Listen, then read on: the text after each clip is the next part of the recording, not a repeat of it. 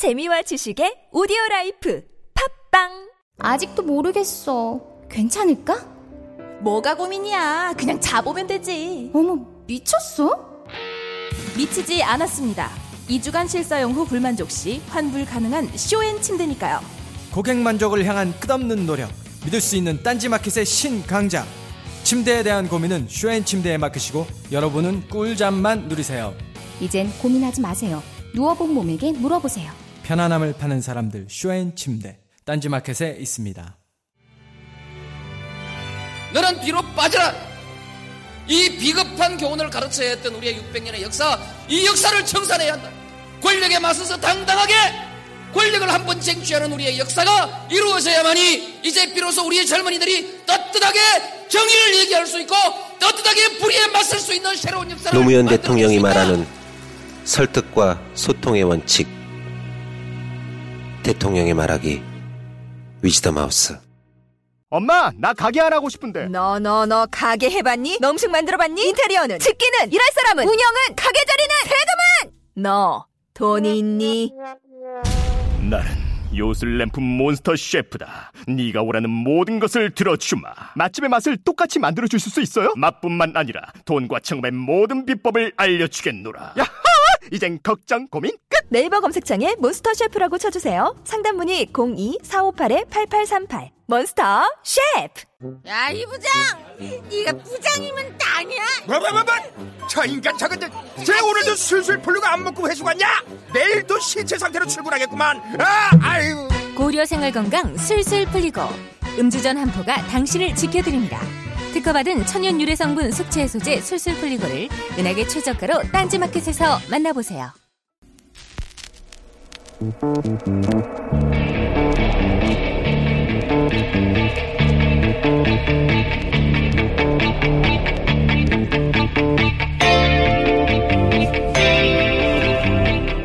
안녕하세요 김호준입니다. 어제 국감장에서 삼성 이재용 부회장은 증여세 상속세를 얼마 냈냐는 질문에 모른다고 답했습니다. 이 질문을 이해하려면 95년으로 거슬러 올라가야 합니다. 당시 이건희 회장은 에버랜드를 통해 삼성그룹을 상속세 내지 않고 상속하는 작전을 시작합니다. 이 과정에서 이재용 부회장이 낸 세금은 처음 아버지께서 받은 60억에 대한 증여세가 전부입니다. 그렇게 법망을 피해가는 작전에 작전을 거듭한 끝에 자신은 아무런 노력도 하지 않고 이재용 부회장이 결국 거머쥔 재산이 8조입니다. 20년에 걸친 그 재산 승계의 마지막 고비가 제일모직과 삼성물산의 합병이었습니다. 삼성은 이 합병을 해결하기 위해 정유라에게 말을 사주고 생활비 대주고 현금 찔러주고 3천억, 300억을 썼습니다. 국민연금에 5천억대 손해를 끼치면서 그리고 그 마지막 고리를 박근혜 대통령이 풀어준 겁니다. 탄핵이란 절차조차 아까울 지경이다. 김어준 생각이었습니다.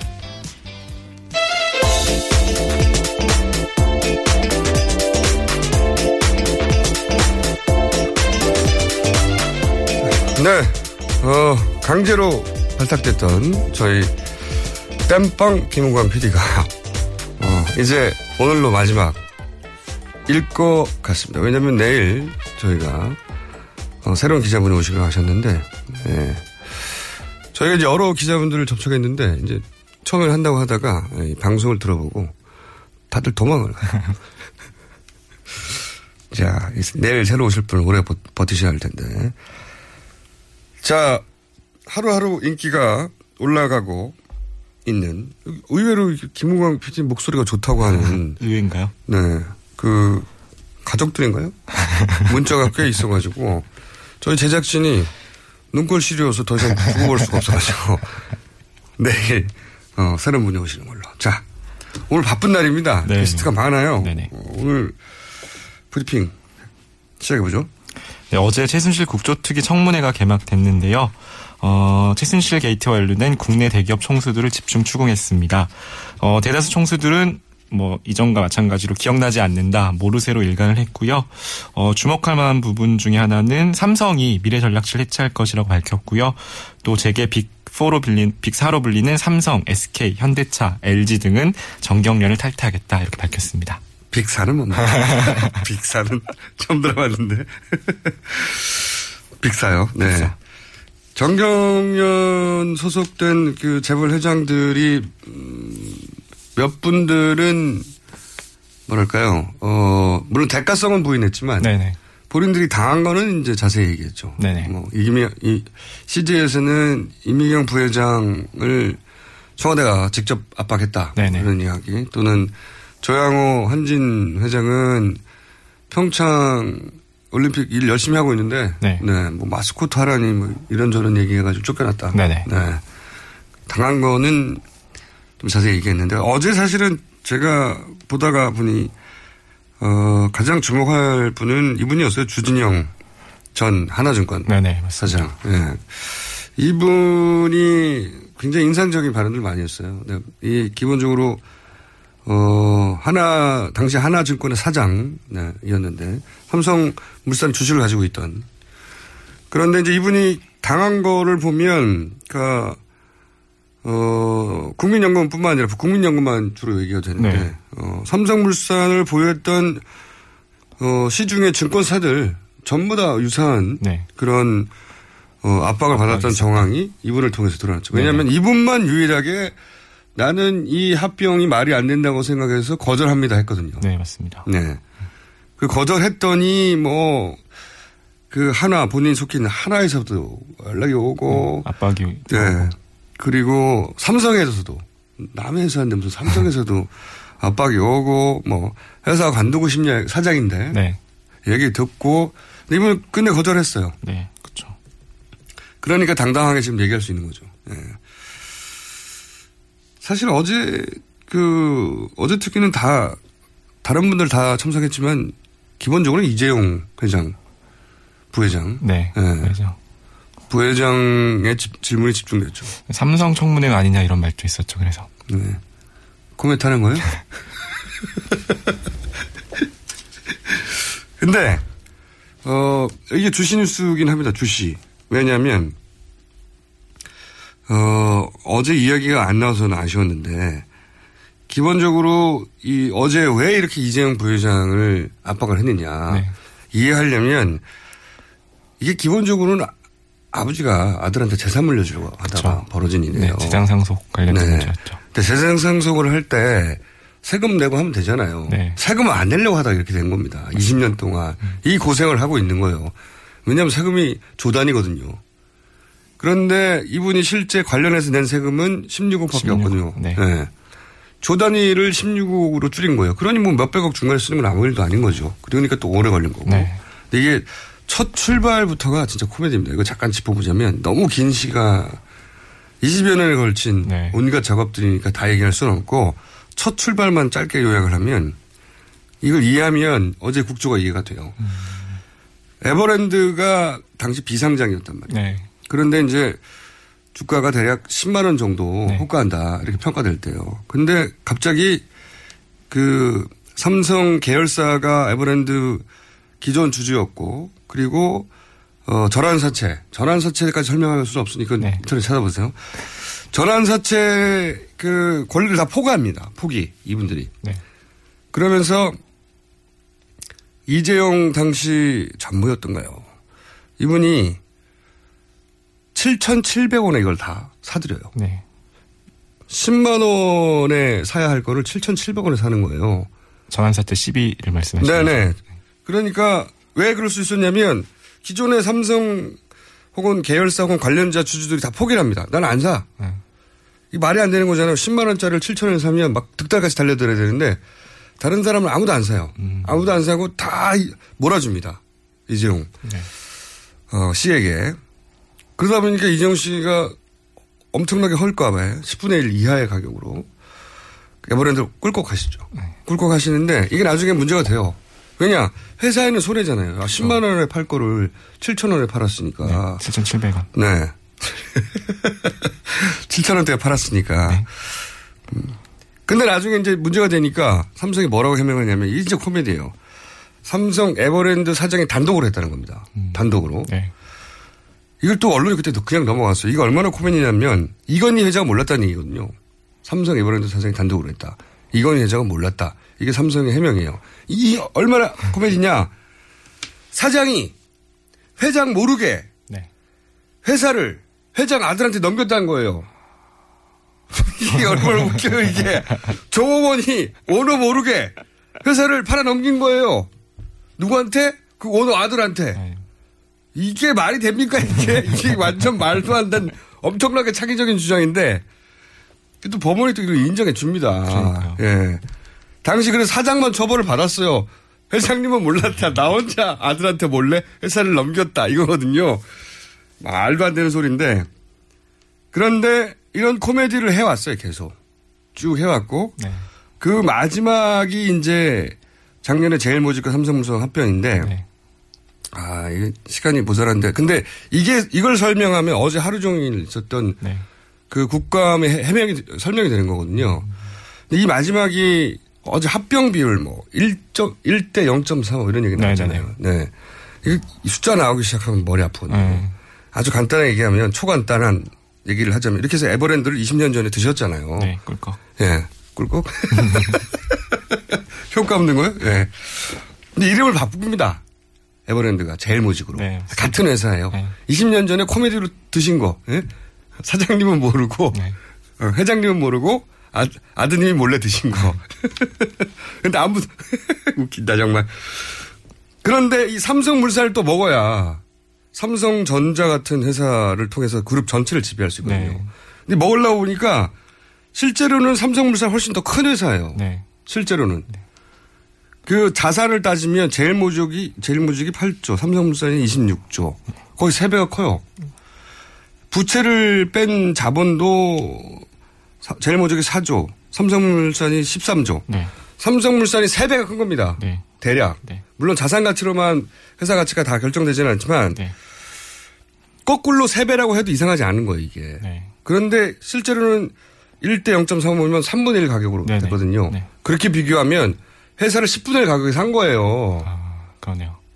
이게 1대 0.35 이렇게 하면 느낌이 안 오잖아요. 네. 이야, 이게 답답하네. 거의 10분의 1 가격으로 산 겁니다. 그런데 여기에 또 꼼수가 하나 있어요. 이걸 왜 지적 안 하나 모르겠는데 이렇게 하려면 법이 받쳐줘야 되거든요. 삼성이 잘하는 게 본인들이 유리하게 법을 바꾸는 거예요.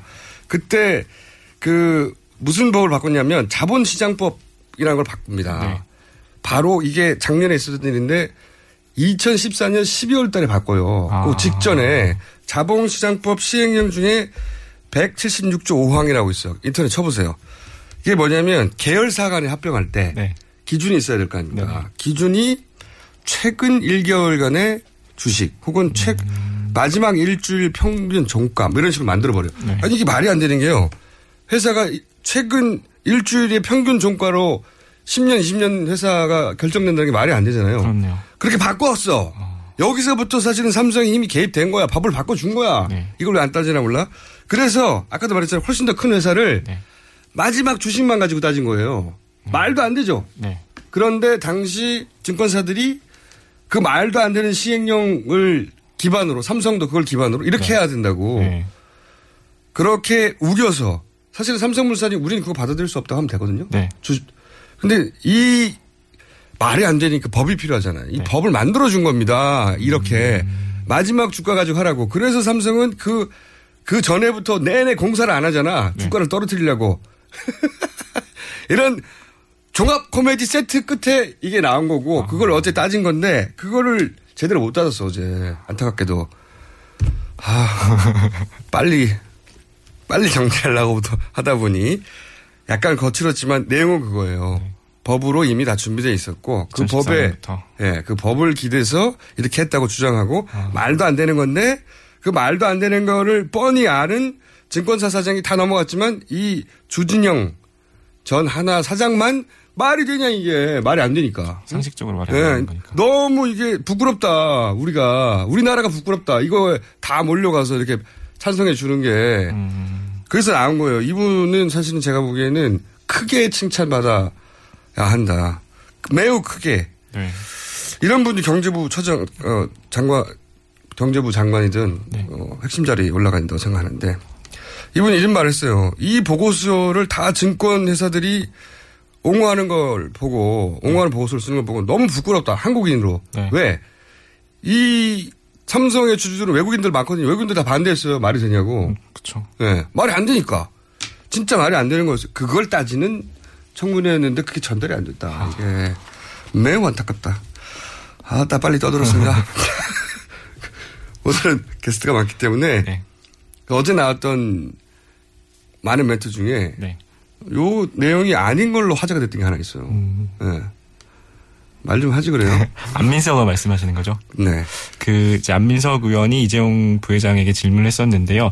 이재용 부회장이 이제 박 대통령과 독대한 자리에서 어떤 얘기를 했냐라고 했는데 3, 40분 동안 뭐 창조 경제에 관련된 얘기를 했다라는 이제 얘기를 했는데 여기에 대한 코멘트가 좀 화제가 됐었는데요. 네, 한번 저희가 준비한 컷 들어보시죠. 증인 15년 7월 25일 대통령과 독재했죠? 예. 몇 분 만났습니까? 3, 40분 정도 됐던 것 같습니다. 꽤 오랫동안 만났는데요. 대통령이 무슨 말을 핵심적으로 하던가요? 어, 창조경제혁신센터에 관한 활동을 더 열심히 해달라는 말씀을 제일 처음에 하셨고요. 대통령의 논리로는 대통령의 머리로는 창조 경제에 대해서 3, 40분 동안 이야기할 만한 그런 지식이 없으세요. 무슨 얘기를 했습니까? 3, 40분 동안. 끝나고 나면 네. 얘기하는 나중에 큐가 들어왔네요. 네. 이게 이제 어 얘기했던 삼성 이재용 부회장한테 이제 막 공세를 펼치다가 도대체 그때 무슨 얘기했냐 이런 얘기 하는 거 아니냐. 예, 하다가 이제 3, 40분 동안 창조경제 얘기했다니까 어 저희 고정 게스트인 안민석 의원님 대통령은 3, 40분만 대화를 이어갈 수가 없다고. 근데 이게 재밌는 게 여기에 대해서 간만에 새누리당이 반응을 했죠. 네. 뭐라고 반응했습니까? 이거는 인격 모독이 아니냐 라는 네. 식의 내용을 네. 인기현 모두 발언이 맞죠. 네. 새누리당의 민영욱 원내대변인이 간만에 브리핑을 네네. 했는데 이게 인기현 모독적 발언이 맞아요. 왜냐하면 사실을 적시해도 인격 모독이 될 수 있죠. 명예훼손이 되는 거다. 공부 못하는 학생한테 공부 못한다. 이게 모독이에요. 근데 내가 한, 화낼 일이 아니고 제가 보기에는 30분 정도 기자들과 창조 경제에 대한 토론회를 네. 내일이라도 펼치시면 제가 보기엔 탄핵 가능성이 절반으로 줄어들 수도 있습니다. 그걸 하셔야 되는데 그건 안 하실 것 같죠? 네. 아, 진행자가 게스트를 자꾸 가르치고 있네요. 뭐, 그러, 그러면 어떻습니까? 그럴 수도 있는 거죠.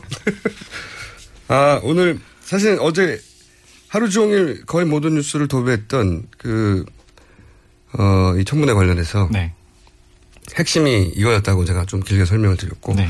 다른 뉴스 짧게 짚어볼까요? 오늘 국회에서 두 번째 청문회가 열리는데요. 네. 최순실 씨 일가가 박근혜 대통령 연설문, 국회회의 의사결정, 공직 인사 등에 관여했는지를 두고 여야 의원들의 공세가 이어질 것으로 보이는데요. 어, 김기춘 전 대통령 비서실장이 출석 의사를 밝히면서 질문이 집중될 것으로 보입니다. 하지만 이제 주요 증인인 뭐 최순득 씨, 뭐 장시호 씨 같은 분들이 대거 불출석 이제 입장을 밝혔고요. 정호성, 안봉근, 이재만 전 비서관 도 건강상의 이유를 들어서 불출석 이유. 제출했습니다. 제일 웃긴 거는 불출석 이유 중에 어, 최준 씨 가족 중에 한 분이 네. 어, 유치원 운영하는데 네, 네, 학부모를 만나야 되기 때문에 안 된다고 해서 중요한 일이죠. 빵 터졌습니다. 네. 자, 시간이 거의 다 됐어요. 네. 오늘 게스트가 많아서 오늘 어제 그 가장 핫했던 뉴스는 오후에 네. 한겨레가 단독 했던 뉴스였죠. 이게 네, 한겨레 단독 저녁에 나왔던 보도인데요. 박 대통령이 세월호 당일 머리 하는데 90분을 썼다라는 보도 내용이 있었습니다. 그 이제 세월호 참사가 있었던 날 승객 구조 대책을 마련한 대신 이제 강남의 유명 미용사를 미용 청와대로 불러서 올림 머리를 하는데 90분 이상의 시간을 이제 소비한 것으로 이제 확인했다고 합니다. 네, 하하영 기자, 저희 또 패널입니다. 그죠? 네네. 저희 패널들이 요새 대활약을 하고 있어요. 이분들이 왜 이러시나 모르겠네. 직접 나와서 네. 이 취재 후기 말씀해 주실 거고, SBS도 관련해서, 어, 단독을 했죠. 그 유사한 뉴스인데 한 가지 더 추가됐죠. 예. 그 대통령이 흐트러진 머리를 연출했다라는 내용인데요. 음. 어 이제 뭐 머리 손질과 메이크업을 위해서 해당 미용사를 불러서 이제 그 당시 세월호 참사 당시 그 복장과 맞추기 위해서 이렇게 머리를 좀 흐트러지는 연출을 했다. 이런 네. 식의 내용이었습니다. 요 자세한 내용은 저희가 이 특종을 한 네. 하영 기자를 직접 스튜디오에 모시고 잠시 후에 얘기 나눠보겠습니다. 오늘 여기까지, 여기까지 하겠습니다. 네. 지금까지 땜빵 김홍광 PD의 마지막 브리핑이었습니다. 감사합니다. 아무도 묻지도 따지지도 않고 가입하셨다고요? 보험은 너무 어려워요. 걱정 마십시오. 마이보험 체크가 도와드립니다. 1800-7917 마이보험 체크로 지금 전화 주세요. 1800-7917 이미 가입한 보험이나 신규 보험도 가장 좋은 조건을 체크해서 찾아드립니다. 인터넷 한글 주소 마이보험.com 또는 카카오톡에서 아이디 검색 마이보험을 친구 추가하여 상담하실 수 있습니다. 굶고 뛰고 땀 빼고 다 해봤다. 그래봐야 소용없었다. 다이어트는 결국 먹는 게 동결건조 채소와 곡물, 단백질, 그리고 효소와 비타민, 미네랄로 만든 다이어트 전용 그린 스무디로 하루 한두 끼만 바꿔 드세요.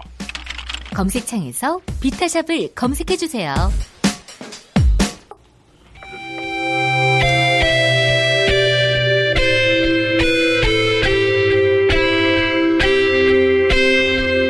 항상 나라를 생각합니다. 이혜훈의 나라 걱정. 자, 이혜훈 의원 시간입니다. 네. 지난주에는 벨기에를 또 가셔서 저희가 전화 연결했었는데, 이번엔 미국에 가셨어요. 의원님, 네. 어떻게 이렇게 항상 나가십니까? 아, 너무 죄송해요. 이상하게 겹쳤어요. 그 미국엔 왜 가셨어요? 어, 트럼프 인수위, 네. 어, 핵심 실세들 좀 만나고, 네. 그 다음에 공화당의 중요한 인사들 만나서, 지금 이제 트럼프 정부가 시작되잖아요. 네네. 근데 트럼프 정부, 이번에 사실은 대통령도 새로 뽑았지만 미국이 공화당 상원, 그러니까 미국은 국회가 상원 하원이 있잖아요. 네네. 상원 하원을 모두 다 공화당이 이기고 행정부도 대통령을 공화당이 배치하지 않았습니까? 네. 사실 어떻게 보면 이렇게 행정부와 국회 상원 하원을 모두 다 장악한 게 거의 100년 만에 처음 있는 일이에요. 네. 이렇게 보면은 이제 공화당이 거의 완전히 이제 미국을 거의 쥐게 된 그런 상황 아니에요? 근데 공화당의 파트너가 사실 새누리당이잖아요. 오랫동안 수십 년간 깊은 관계를 맺어왔으니까 이 미국이 어떻게 보면 한반도 정책을 새로 새 깨끗한 도화지에 그리는 이런 상태에서 저희가 그림을 그리기 전에 빨리 가서 우리에게 유리한 그림을 그릴 수 있도록 영향을 미치고 우리 입장을 설명하고 우리가 설득하는 이런 일이 굉장히 지금 중요한 타이밍이거든요. 네, 필요한 일이죠. 네. 해야죠. 예. 네. 의원님, 설명을 길게 하시는 거 보니까 이 시국에 간다고 욕 많이 먹으셨죠. 아시, 아시잖아요. 아시잖아요. 어, 그 꼭 필요한 일이었고, 물론 뭐, 이렇게, 이렇게 보러- 바라보는 사람들도 있어요. 이제, 탄핵이 있는, 탄핵 표결이 있는 중요한 주인데, 하필 이 시점에 잡은 게, 지금, 어, 새누리당이 혹은 뭐 대통령이 몰리고 있으니까, 그래도 일을 하고 있다, 잘하고 있다는, 어, 걸 보여줄 필요가 있어서 간 게 아니겠냐, 이런 해석도 있는데, 여하간 네, 가셨고, 저는- 열심히 잘 일하시고, 저희는 또 궁금한 게 따로 있어요. 여기는 또, 알아요, 알았, 알았어요. 여기는 또 여기 나름대로 난리, 당선되자마자 한달 전에 잡은 거예요. 아, 그, 잘하셨고요. 근데, 네. 한- 먼저 여쭤볼게. 그, 의원님도 전화 많이 받으셨잖아요. 문자나, 이제, 네. 네. 지금 왜 가냐? 표결해야지. 이런 문자 많이 받으셨죠? 네. 주로 어떤 내용이던 그래서 거예요? 돌아온다. 아, 주로 이제, 어, 탄핵 안 하려고 도망가는 거지. 탄핵 표결에 참여 안 하려고 도망가는 거지. 알리바이 필요했냐. 이런 전화 많이 받았죠. 음. 근데 이제, 문자 그렇게 많이 보내셨더라고요. 그쵸. 문자 몇 네. 통이나 받으셨어요, 의원님은? 아, 하루에 한 2천 개 넘게 오는 것 같아요. 한 하루에 3천 오는 2,000 날도. 있고. 네. 근데 지역 주민들한테도. 아니, 사실은 네. 어, 많이 와요, 많이 와요. 근데 음. 그러다 보니까 이 전화를 일단 쓸 수가 없어요, 제 전화를. 계속 전화가 들어오거나 문자가 들어오거나 하는 바람에 일단 네. 검색도 안 되고 이 완전히 먹통이 되는 그런 상황이 많아요. 의원님 2,000통이면 별거 아니에요. 박지원은 6만 통이라 합니다. 박지원 대표는. 아, oh my god, 예. 근데 박지원 의원님 때문에 제가 좀 피해를 많이 받고 있어. 요 박지원 의원님이 이혜훈 뭐 연기하든지 취소해라 이렇게도 인터뷰하시고 아. 또 처음에는 이혼 뭐 뭐라 그러더라? 어 일부러 가는 거 아니냐 이런 일부러 가는 건. 근데 일부러 일부러 네. 간건 아니고 이제 오실 거죠. 표결 그럼요. 9일날 직전에. 오후에 탄핵인데 새벽 네. 비행기로 도착하게 돼 있고 처음부터 우린 비행기표를 그렇게 끊었어요. 근데 이제 워싱턴에서는 오후에 출발하는 것밖에 없다. 뭐 이렇게 얘기를 했는데 워싱턴이 아니라 돌아오시는 건 뉴욕에서 오시는 거죠? 아 그러니까 제가 답답한 게요. 이렇게 본인들한테 좀 물어보고 좀 얘기를 하시든지 하면 좋은데 물어보려고 해도 전화가 잘 안 되지 않습니까? 지금 상황이. 아니 왜냐하면 우리 홈페이지 들어보면은 제가 네. 팝업창에 올려놨으니까 그거 보시면 되는데 페이스북이나 그런 건 보지도 않고 무조건 막말하시고 막 그냥 정말 상소리 하시는 분들이 많으신데 제발 좀 우리 본인들한테 확인 좀 해주셨으면 좋겠어요. 근데 또 이- 왜냐하면 이- 우리가 만나야 되는 주요 인사나 기관이 뉴욕에도 있기 때문에 마지막 날은 뉴욕에서 출발해서 그래요. 네, 알겠고요. 의원님, 이 방송으로 네, 충분히 네. 해명이 됐을 거고요. 근데 또, 네, 네. 그, 일반 시민들은 자세한 일정을 홈페이지에 가서 들어봐야 되겠다, 봐야 되겠다 생각하기 이전에 일단 간다고 하니까 걱정이 돼서 그런 거죠. 아, 이거, 한 표가 아쉬운 상황에서 이현 의원님이 혹시 가서 안 돌아오면 어떡하나. 표결 끝난 다음 2시 표결이죠, 아마. 그죠? 본회의에서. 근데 이제 두신데 예. 지금 국회가 운영하는 방식이 그래요. 이게 이제 워낙 이게 민감하고 서로 입장이 다른 사안이잖아요. 그럼 네. 이걸 이제 안건을 상정하고 나서 찬성 반대 토론이 아주 길게 이어집니다. 하고 싶은 말 얼마나 많으시겠어요. 그 서로 찬성 4시에 도착했더라도 네. 할, 할 수도 있었을 텐데 그게 아니고 이제 새벽이니까 걱정 마시라. 그죠? 음, 아니 그러기도 하고 또 이제 2시에 시작해도 이게 찬성 반대 토론 한참 하고 나면 밤에나 표결할지도 몰라요. 알겠습니다. 사람들이 그렇게 관심이 많다. 이렇게 봐야 되는 거죠. 네. 자, 네, 하여튼 감사하게 생각하겠습니다. 그리고 이제 이게 뭐 아- 알바들을 시켰네 이렇게 얘기하지만 사실은 지역 주민들한테서 그렇게 연락을 많이 받으신 거죠. 지역 주민들께 많더라고요. 왜냐면 이게 네. 지울려면 어쨌든 너무 많이 와서 저기 문자도 네. 메모리를 너무 차지하니까 이걸 지워야 되거든요. 지우는데도 시간이 많이 걸리지만 지우려면 문자의 앞부분이나 이걸 볼 수밖에 없잖아요. 그렇죠. 그러면 이런 문자들이 많아요. 지난번에 그 제 3번 출구 앞에서 저 손 잡아주셨던 누구예요? 아, 그렇군요. 또뭐 학부모 회의에서 제가 손 들고 무슨 음. 질문했던 누구예요? 그때 빨간 옷 입었던 누구예요? 뭐 이런 이런 게 굉장히 많으세요. 그리고 또 뭐 우리 아이들 이름 얘기하면서 지도 친구 누구 엄마예요? 뭐 이런 게 많으시고요. 지역 주민들이 굉장히 많으세요. 음, 그렇군요. 이, 이 부분은 어떻습니까? 제가 지난 주말에 제보를 받은 건데, 새누리당 이제 복수에, 의원님은 안 받으신 걸로 알고 있는데, 네. 비박계가 2인 1조로 뭐 기관으로부터 협박을 받았다. 제가 이제 분명 제보를 기관? 받았거든요. 네. 네. 그런 얘기 좀 듣기는 들었어요. 아, 그래요? 근데 뭐, 아니, 듣긴 들었는데, 네. 뭐, 구체적인 사안에 대해서는 제가 잘 모르지만, 이미, 아하. 어, 남경필 의원이 인터뷰하지 않았나요? 아, 의원이 아니고 도지사? 그렇죠. 그, 그분은 이제 탈당할 때 이런저런 음. 전화 받고 하지 말라는 뭐 압박, 네. 뭐 겁박을 받았다고 하셨고, 네. 제가 지금 여쭤보는 거는 이제 탄핵에 참여하는 분들, 뭐저 얼마나, 네네. 얼마나 많은 분들이 그렇게 했는지 뭐, 그건 잘 모르겠어요. 그런데 적어도 복수의 분들이 그런 게 있었다고 했었거든요. 네. 그러니까 좀 비슷한 얘기 들어보신 적 있, 있으시죠? 네, 제가 직접 받진 않았지만, 그런 얘기를 하시는 분들은 제가 좀 듣기는 했어요. 아, 그래요? 좀 구체적으로는 네. 어떤 이야기를 하던가요? 그러니까 누가 와가지고, 아, 그 탄핵, 저, 전화 얘기를 들었는데요. 왔다는 얘기는 못 들었고요. 음, 전화도 얘기 전화를 들었고. 받았다는 얘기는 들었어요. 예. 그래요. 어, 그냥, 전화를 뭐 해서 이제 어떻게 보면은 공개가 되면 뭐 음. 불법이라기보다는 좀 망신이 될 수 있는 그런 사안들에 대해서 은근히 알고 있다고 얘기하는 그런 전화를 어, 받았다고 제가 들었어요. 예. 그게 이제 직접 찾아왔다고 말하기 곤란해서 전화를 받았다고 했을 수도 있고, 실제로 전화를 받았을 수도 있고, 뭐 그런 거네요. 말하자면. 아, 예, 하여튼 뭐 저는 찾아왔다는 얘기는 저는 못 들었고 전화 받았다는 얘기는 좀 들었습니다. 예. 몇, 몇 분들에게 그냥. 따- 예.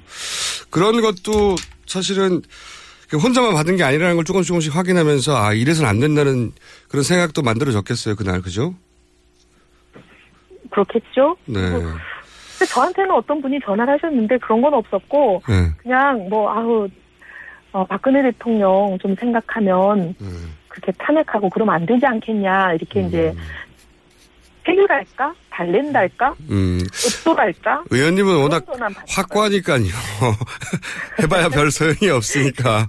예. 예, 그러셨겠죠. 여하간 네. 뭐 전화 받았다고 했지만 어 그게 실제 전화인지 직접 찾아왔는지는 구체적인 몰라도 여하간 그런 식의 압박이 좀 있긴 있었다. 네. 부- 그러니까 본인한테는 불리하거나 부끄럽거나 알려지기 싫어 할 만한 이야기를 들고서 어, 네. 네. 근데 그 중에 이제 뭐 예를 들면, 어, 불법인 그런 것도 있긴 있겠죠. 근데 저한테 얘기를 할 때는 본인이 불법이다 얘기를 하기가 뭐하죠. 곤란하죠. 네. 그냥 불법이라고 얘기 안 하시고 좀 망신스러운 일이라고 얘기하셨을 수 있겠죠. 망신스러운 개인적인 일을 어떻게 알겠습니까? 다른 사람들이. 그러니까 네. 그게 주로 사정기관의 정보겠죠, 뭐. 그렇겠죠. 예. 예. 어, 의원님, 오늘 예. 인터뷰 참 도움이 크게 됩니다. 왜냐하면 어떤 분들 이거를 인정을 공개적으로 네. 안 하셔가지고 근데 이제 의원님 전에 들은 얘기인 거죠. 전에 들은 이야기. 네. 예, 저도 그냥 전해 들은 얘기지, 네. 뭐 그분 보고 다시 이 확인해 달라 그러면 절대로 확인 안 해주시겠죠. 그렇죠. 당연히 그렇겠죠. 본인한테도 네. 곤란한 일이겠죠. 네. 그래서 이제 네. 근데 이제 그런 얘기를 의원님한테 하신 이유 중에 하나는 좀 알려달라는 은근한 그 바람도 있겠죠. 알려달라는 것보다도 굉장히 네. 속상하다는 뜻이었어요. 속상하다. 그러니까 나 참 속상해를 굳이 말하는 이유는 이걸 좀 널리 알려서 이런 압박이 있다는 거를 사람들한테 공개해서 못하게 하라 이런 뜻도 있는 것 같은데 저한테 그런 제보는 제가 잘 모르는 분들이었거든요. 제보가 있었다는 건 그런 의도도 있었던 것 같은데. 아, 그런가요? 네. 네. 자 그러면요 예. 한 가지만 더 여쭤볼게요. 이제 남은 시간이 네. 오늘 해도 이제 3일인데 하도 네. 하도 반나절 만에 정반대로 바뀌는 일이 많아서 혹여 네. 남은 변수가 있다고 보십니까? 저는 별로 없을 것 같은데요. 그죠? 이제는 거의 다 지나간 것 네. 같죠? 왜냐하면 대통령도 입장을 이제 밝히셨잖아요. 네. 사실 대통령 담화가 있을까 없을까 그게 제일 이제 마지막 변수였는데 대통령이 이제 담화를 하시지는 않으시고 원내대표와 당대표를 만나시면서 메시지를 전달하셨잖아요. 네. 그걸로는 이제 더 이상 입장 표명이 없지 않으실까 싶은데요. 음. 그러면요. 지금 네. 뭐 언론들마다 분석이 분분한데 200 간신히 넘길 네. 거다부터 해서 뭐 220을 충분히 넘길 거다까지 친박도 넘어온다는 얘기도 있고 초재선 중심으로 음. 어 친박 성향의 분들도 실제로 말은 안 하지만 그런 속내를 조금씩 개인적으로 드러내는 분도 있다고 하고 어떻게 보세요? 종합적으로? 사실은 제가 뭐 전수조사를 해본 거 아니니까 예측하기는 어려운데 네. 예를 들면 어떤 언론이 230이라고 쓰신 언론이 있던데 네. 언론이 그렇게 쓸 때는 대부분 익명으로 전수조사를 해보고 쓰거든요. 네네. 항상 그렇습니다. 근데 그걸 전수조사 안 해보고 그렇게 쓸 수가 없어요. 언론의 속성이. 근데 분명히 이제 이름을 공개하지 않겠습니다라는 전제를 달고 어, 의원들 상대로 다 일일이 전화 조사를 해보고 썼을 텐데 그게 근거가 있지 않을까 싶은데요. 음. 그러니까 분위기가 비상시국 회의 이후로 이제 확실히 반전된 건 맞군요, 당내에서.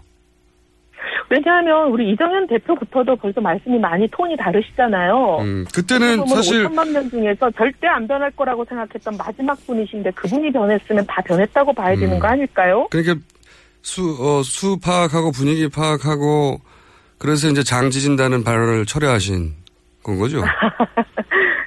근데 이제 그걸 갖고 너무 비난할 필요는 없을 것 같아요. 저는 아, 저는 비난한 생각은 없고요. 이분의 네. 발언을, 하지 안 변할 것 같은. 예, 이분의 발언을 바로 맞아, 밑으로. 바라보자면, 네네. 아, 이분이 감지한 당내 분위기가 이제 바뀌었구나. 이렇게 이- 읽는 거죠. 예. 예, 그러니까 5천만 명 중에 제일 마지막에 변할 것 같은 분이 이 정도 좀 달라지고 온도 차이를 보이면 그보다 먼저 변할 걸로 예상되는 다른 사람들은 얼마나 변했겠냐 이렇게 생각할 수 있는 거 아닐까요?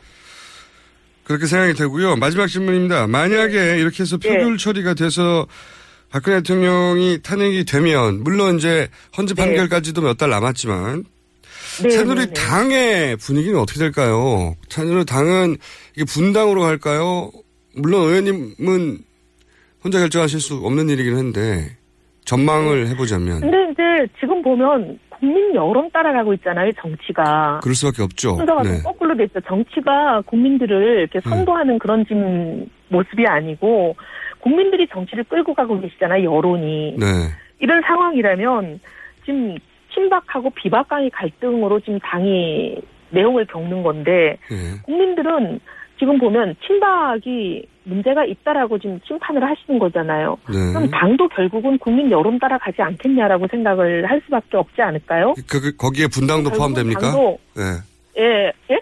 분당도 포함되는 거예요? 아, 누가- 아니면 지도부의 교체 정도입니까? 예, 그 정도로 당도 결국은 여론이 결론을 내려주시는 대로 매듭이 지어질 것 같아요. 결국은 알겠습니다. 그러면 당 안에 네. 결국 수많은 사람들 중에서 특히 이번에 이제 원인 제공자라고 보이는 일부 몇 분들이 뒤로 가시고 음. 그리고 전면적으로 내세워지는 어떻게 보면은 그동안 친박계에 의해서 내쳐지고 교체되고 했던 사람들 어떻게 보면 개혁 세력이죠. 개혁 세력이었기 때문에 그동안 친박들이 내쳤던 사람들 이런 사람들이 전면에 등장하면서 일종의 재창당의 수준 원점에서부터 다시 시작하는 그런 수준으로 당이 가지 않겠냐 알겠습니다. 생각이 듭니다. 알겠습니다. 오늘 말씀 감사합니다. 네, 감사합니다. 네, 지금까지 새누리당 이혜훈 의원이었습니다.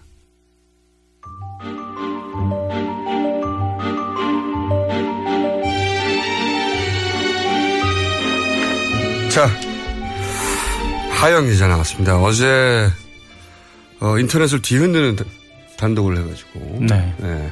하영 기자 오늘 무척 자랑스러운 눈빛으로 맞은편에 앉아 있습니다. 안녕하세요. 네, 안녕하세요. 한결의 하호영 기자입니다. 네. 어, 박 대통령의 7시간 중, 중에 최소한 1시간 반을 최초로 확인한, 야, 제가 이게 항상 그랬었거든요. 아, 사실은 별게 아닐 가능성이 높다. 네. 이때까지 국정농단의 수준, 수준도 보면 대단히 사소하다. 일상적이고요. 어, 일상적이고 사소, 어처구니 없을 수 있다. 이런 얘기를 계속 해왔는데, 어, 그 중에 이제 90분 확인한 거잖아요. 네. 그 420분 중에 90분이니까요. 아직 멀었죠. 멀었는데, 뭐, 점점점 나올 거라고 보는데, 그 중에 최초로 90분을 확인한, 예. 참, 이, 가슴이 아프기도 해요. 겨우 이거를, 어, 뉴스로 전 국민이 읽으면서 한탄하며, 그죠? 근데 그 머리 있잖아요? 예. 지금 하영 기자가 한 학생 머리? 네. 그거 혹시 이 미용실 미장원 가가지고 계속 취재하다가 할 수 없이. 아니, 할 수 없이 한 건 아니고요. 네. 간 김에? 음, 원장님께. 잘 보이려고? 그, 일단은 그, 어, 취재 대상하고의 친밀성을 위해서. 머리를 깎았어요? 머리를 예약을 해서 네. 했습니다. 그 원장님에게 한 머리를 하고 지금 앉아 계십니다. 그 머리가. 아, 그, 그, 런 스타일이구나. 예. 그 원장님께 맡긴 거예요, 그게 머리를? 저한테 잘 어울리는 머리 해달라고? 예, 요즘 강남에서 제일 유행하는 스타일입니다. 청담동에서요. 초등학교 3학년 정도의 뉘앙스인데, 머리가. 어쨌든, 몇 번 만났어요, 그 원장님하고는. 어, 어, 한 일주일 가까운 기간 동안에 예, 하루에 세 번에서 네 번 정도 만난 건 아니고요. 대면을 했죠. 일단 기본적으로 원장님께서 어, 말씀 안 해주시니까. 음, 처음에는 당연히 말 안 하죠. 예, 그러니까 첫 만남에서 어 그러니까 머리를 깎으면서 대화한 거 말고는 예, 대화한 거 말고는 예. 어 중간에 한번 그리고 마지막 날 제가 인사드리겠다 이제 떠나겠다라고 했을 때 한번 이렇게 두 번 정도 길게 얘기를 하고요. 나머지는 주로 제가 그냥 질문을 던지면 어 원장님이 좀 웃고 마시고 그냥 내라고 짧게 대답하시고 뭐이 그러니까 정도였습니다. 본인이 구체적으로 길게 설명하기는 곤란하고. 매우 곤란한. 예, 그렇죠. 그렇겠죠. 근데 이제 본인이 여러 가지 스무 개가 비슷한 거죠. 예. 핀트가 안 맞는 질문이면 뭐 대답을 안 할 것이고. 예. 그 중에서 핵심을 찌르는 질문은 또 곤란해 하다가 어떤 경우에는 뭐 내 하기도 하고. 그리고 그 미용 일을 하시는 음, 분으로서는 사실은 직분에 충실하는 거였을 수도 있으니까 본인은 그렇죠. 그분은 잘못이 없어요. 네, 잘못이 없습니다. 네, 대통령이 직접 오라고 해서 머리를 하라고 예. 해서 머리를 했을 뿐이지 이분은 잘못이 없어요. 근데 이제 예. 본인의 또 따라서 분명하게 제가 말씀을 드렸고요. 네. 근데 본인에 따라서는 엄청난 파장이 올 수 있으니까 예. 그러니까 이제 곤란했겠죠. 근데 이제 그런데 처음에는 머리를 맡기면서 네. 본인은 그 원장님의 신뢰를 얻었고 네. 얼마 했어요? 제가 결혼할 때 이후에 청담동에서 두 번째 했는데요. 네. 두 자릿수 구거한 건 처음입니다. 회사에서 경비 처리 해줬나요? 아직입니다. 꼭 신청을 하려고 합니다. 예. 네. 어느 정도 성과가 있어서요. 예. 밝혀진 게 이제 좀 설명해 주시죠. 어떤 걸 밝혔는지. 이제 확인한 것만 예, 확인한 거죠? 것만 말씀드리면요. 어, 정오 즈음에 청와대에서 어, 미용사에게 연락이 갑니다. 음, 어, 연락, 즈음에. 가고요. 예. 예, 정오 즈음에 연락이 가고 어, 그 다음에 미용사는 들어가서 어, 일단 대기를 합니다. 그리고 강남의 청담동에서요. 어, 종로구에 있는 청와대까지 일단 어, 한 40분에서 좀 밀리면 1시간 정도 걸리죠. 네. 그 시간 동안 이동한 시간이 있고요. 어, 뭐 그래 그 시간 동안 이제 박 대통령이나 이제 청와대에서 대기를 했겠죠. 이제 그거는 빼고 제가 90분을 얘기한 거고요. 아, 이동 시간은 애초에는 정오 무렵에 예. 청와대로 와라. 와라 해서 출발을 한 겁니다. 출발을 했고 네. 당 평일이었으니까 평일날 강남에서 넘어오려면 뭐한 시간도 좋게 걸릴 수 있습니다. 예, 40분 걸리고. 예, 40분 이상은 무조건 걸리고요. 그래서 갔고 예. 가서 그러면 12시라고 가정했을 때 1시에 도착했다면 대기가 있었던 건가요? 대기가 아, 상당 기간 있었던 것으로 보입니다. 오. 예, 사실은 어 저희가 어느 정도 특정은 할 수 있는데요. 네. 그것은 어 여러 가지 사정상 뭐 제보자 문제도 있고 그래서 특정은 하지 않았습니다. 의도적으로 않았지만. 예, 않았지만 어 최소한 어, 3시 어간까지 3시 근처까지 음. 이 시간이 있, 있었던 것으로 보입니다. 그러면은 재구성을 해보자면 네. 일단 들어와라. 예. 정오께. 예. 그래서 대통령이 오라고 하는 거니까 네. 당연히 뭐 그 기구들을 챙겨가지고 미용 도구들을 챙겨서 갔을 것이고. 그렇죠. 그래서 최대한 빨리 갔을 테니까 뭐 1시 어간에 도착을 했고. 예. 그런데 그 원장 얘기로는 한 두어 시간은 한 3시까지는 대기했다. 원장 얘기는 아니고요. 예, 원장 얘기는 아니고 어쨌거나 분명하게 말씀을 드릴 수 있는 건 제가 아, 그 미용사께 어, 1시간 반 음, 머리를 한 것에 대해서 기사를 쓰겠다라고 이야기를 하니까 네라고 대답을 했거든요. 제가 왜 1시간 반이라고 말씀을 드리냐면요. 보통 흔히 결혼식 할 때 혼주머리라고 하거든요. 네. 예, 어르신들 머리 이렇게 말아 위로 말아 올리는 그 네. 올림머리요. 그거를 하는데 오피 아 오핀이 아니죠. 머리 핀이 네. 어 많게는 한 수십 개가 꽂히거든요. 아, 그 머리 하는데. 예, 예, 그래요? 예. 예. 네. 근데 이제 기술자의 역량이나 아니면 정성에 따라서 어떤 분은 1시간 반 이상이 걸리기도 하고 어떤 분은 1시간에서 1시간 반 정도 걸리기도 하고 음. 기본적으로 1시간 정도 걸리는 머리입니다. 그 머리가 어려운 머리군요. 어, 그냥 얼핏 보기에는 그박 대통령 머리가 그냥 만진 음, 드라이만 한 머리 같은데요. 그러지 않고요. 음, 한 시간 이상. 전문가들의 얘기로는. 네, 네, 네, 그리고 그렇습니다. 이, 이분은 이제 단, 단골이었다고 하니 숙련됐지만 예.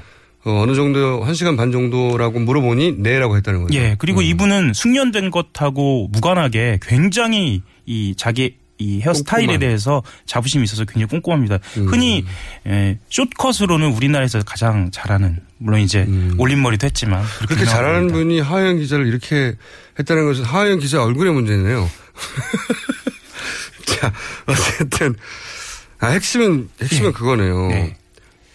불렀는데 불러서 갔는데 네. 대기했다는 거네요. 그렇죠. 네. 네. 이 여기서 추정될 수 있는 것은 사실은 청와대에 없었다고 상정할 만. 왜냐하면 지금 대통령이 그 수석들과 회의하고 있어서 못 나온 게 아니잖아요. 수석들하고는 아무도 회의를 하지 않았기 때문에 불러서 들어갔는데 본인이 상당 시간 대기하고 있어서 그래서 어, 그 다음에 나왔다면 대기 시간 동안은 청와대에 없었다고 추정할 만한 강력하게 정황 중에 하나네요. 저는 모든 가능성을 열어놓고 있습니다. 예를 들면 그 당시에 점심시간이었거든요. 음, 박 대통령이 점심시간을 굉장히 길게 갖는 것으로 유명합니다. 예, 그래서 점심시간이라는 가능성도 있고요. 또 서면 보고를 받았을 가능성도 있고요. 그 사이에. 예, 그리고 뭐 어쨌든 네, 네, 여러 가능성. 가능, 모든 예, 가능성을 예. 열어두되 확인한 것은 그 대기 시간이 길었다는 거. 뭐 길었다기보다 대기 시간이 충분히 있었다.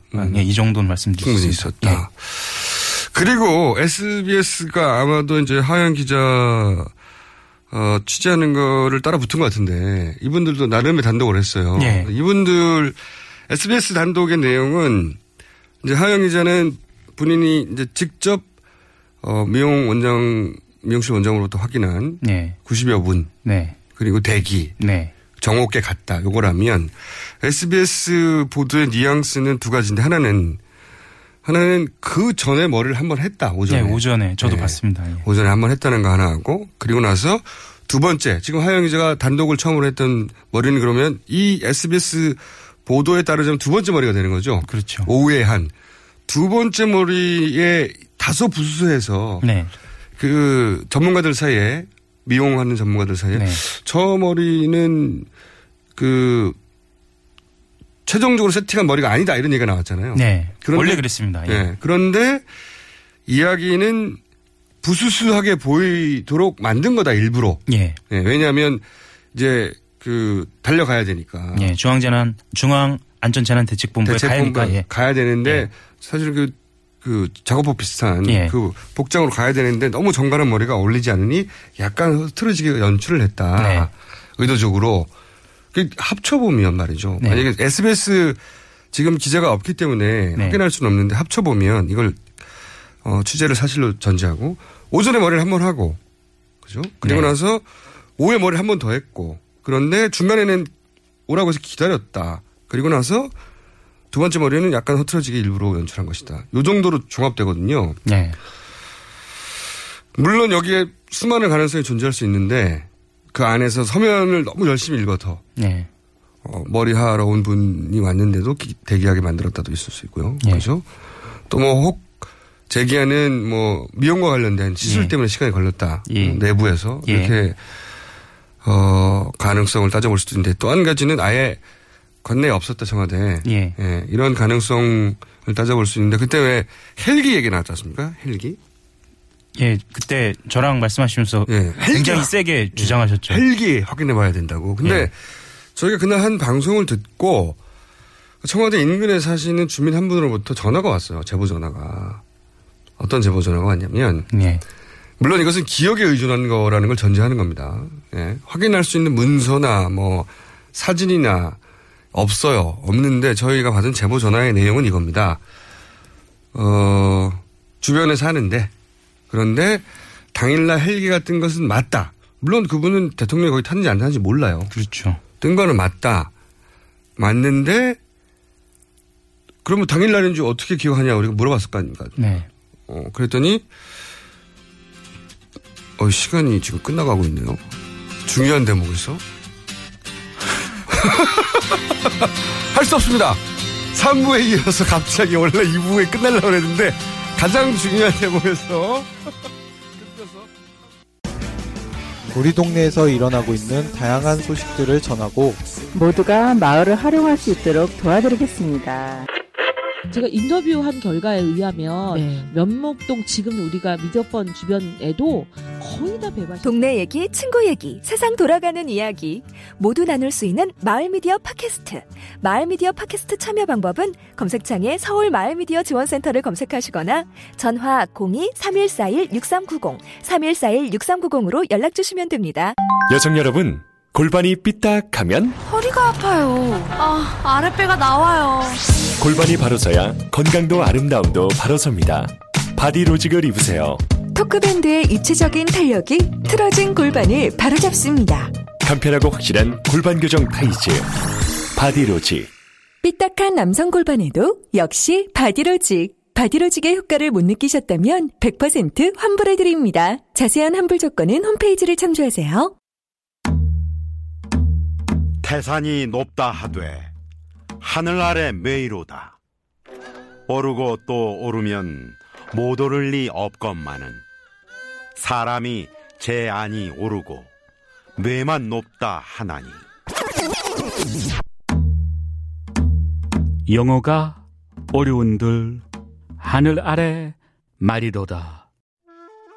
백일 좀3 듣고도 들으면 안 들으리 없건만은 사람이 제 안이 듣고 영어 탐만 하나니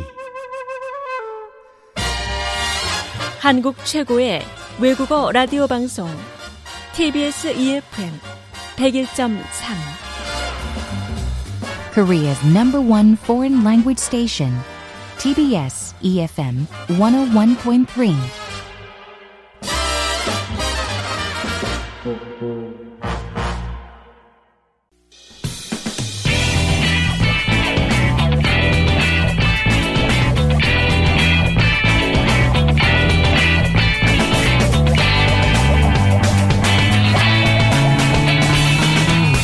김어준의 뉴스 공장.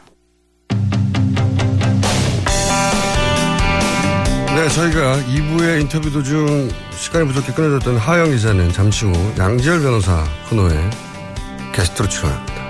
잠시 기다려주시고요. 3부 시간입니다. 청문회 보신 분들 많죠? 네, 더불어민주당 도정환 의원 연결해서 청문회 좀 짚어보겠습니다. 안녕하세요, 의원님. 네, 안녕하세요. 네. 어제 많은 재벌 총수들이 나왔지만 사실상 이재용 삼성 부회장한테 질문이 집중됐지 않습니까? 그렇습니다. 네, 어제 대부분 모른다거나 아니라고 부인했는데 어제 청문회를 통해서 어, 그나마 밝혀진 내용을 정리하면 어떻습니까? 어, 밝혀진 내용 첫 번째는 전경련을 해체하겠다는 약속을 한 거. 어, 그리고, 음, 이재용 회장이 삼성 미래전략실을 해체하겠다, 없애겠다, 이렇게 답변한 거. 그 다음에, 음, 한화도 정유라한테 말을, 음, 8억 3천만 원어치 말을 구입, 그, 구입해 줬다는 거. 그 다음에, 에, 그 삼성 음, 한화가 한화증권에 대한 삼성물산 합병 찬성을 종용하고 압박했다는 거. 이 추진영 음, 전 대표의 발언에서 확인된 거.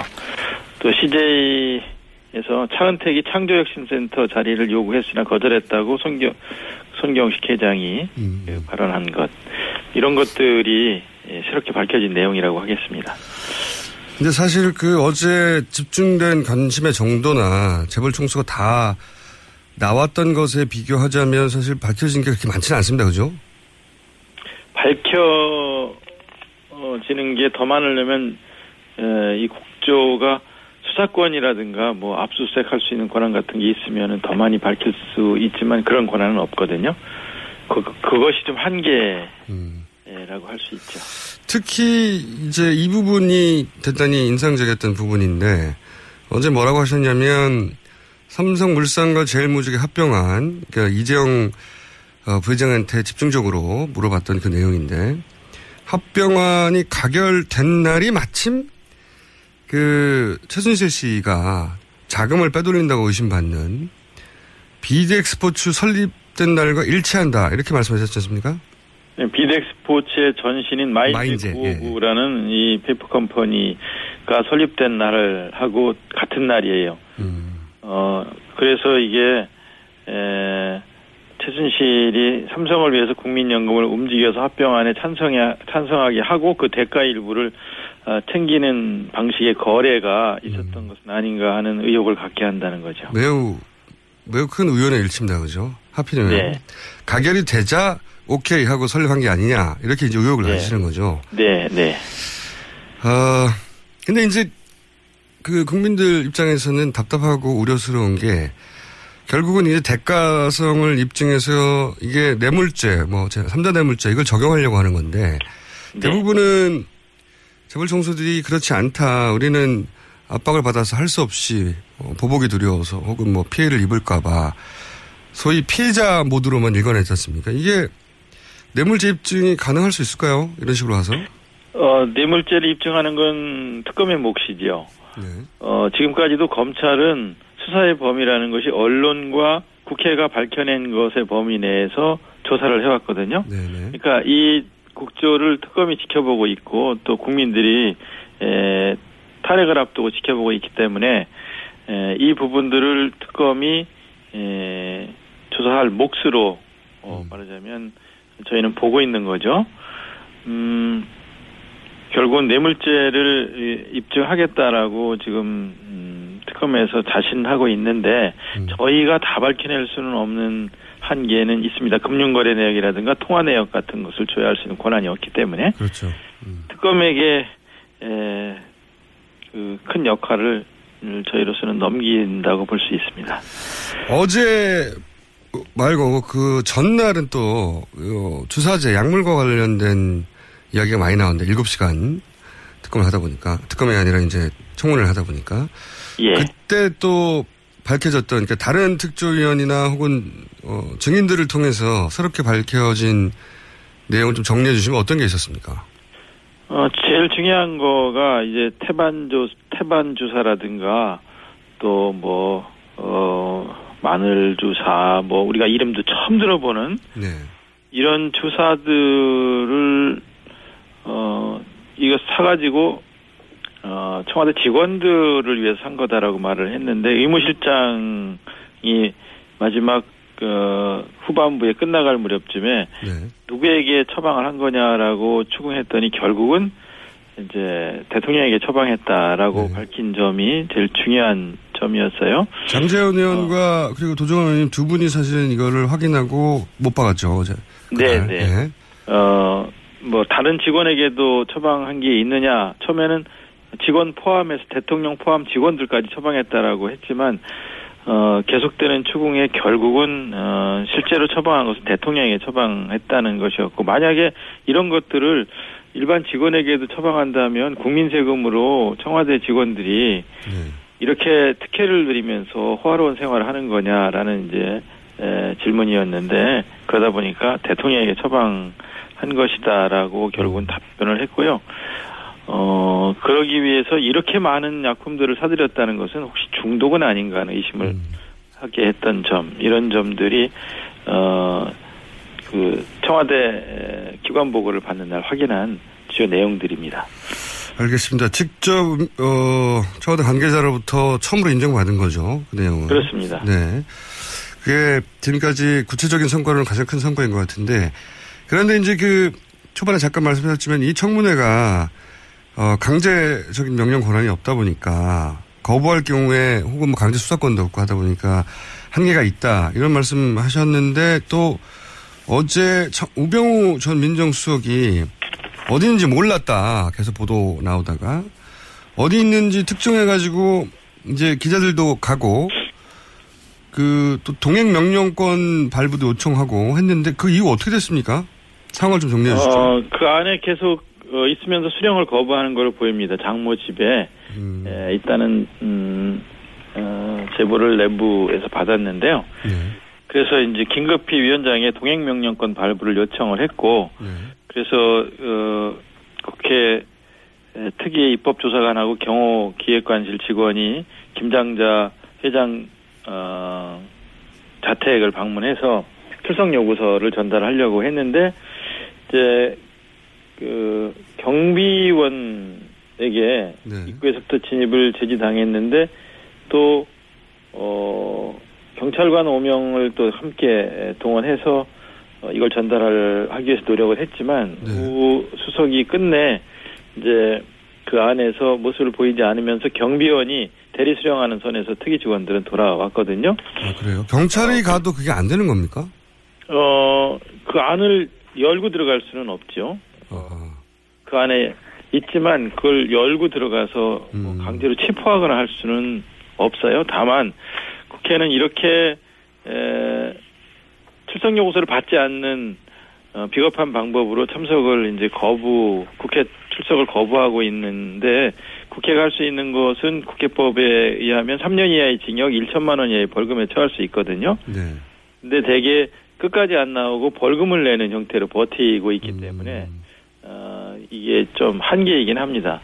이 이런 증인들이 되게 안 나오려고 하는 것은 국회가 사회적으로 큰 갈등의 문제를 공론회장, 공공회장으로 끌어내서 공론화 사회화 아, 하는 힘을 갖고 있는 건데 이걸 두려워하는 거거든요. 대개 권력은 음, 이 갈등을 보이지 않는 곳에서 은밀하게 처리하고 해결해 오고 있, 있지요. 그런데 이제 말하자면 어, 정년의 문건 뭐 관련된 최경희에게 이게 네가 다 안고 가라 이렇게 해서 자살하게 한다든가 이런 방식으로 지금까지 처리해 온 것들을 공개 공론의 장으로 끌어내서 어, 이 문제를 이, 가- 이 엄청난 갈등의 문제나 비리의 문제나 이런 것들을 국민들이 보는 앞에서 해결하려고 하는 것을 두려워하는 거죠.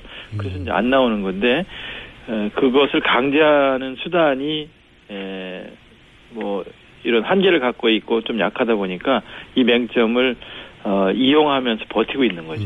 그러면 이 기회에 이 청문회 관련된 관련 규정들을 대폭 강화해야 되겠네요.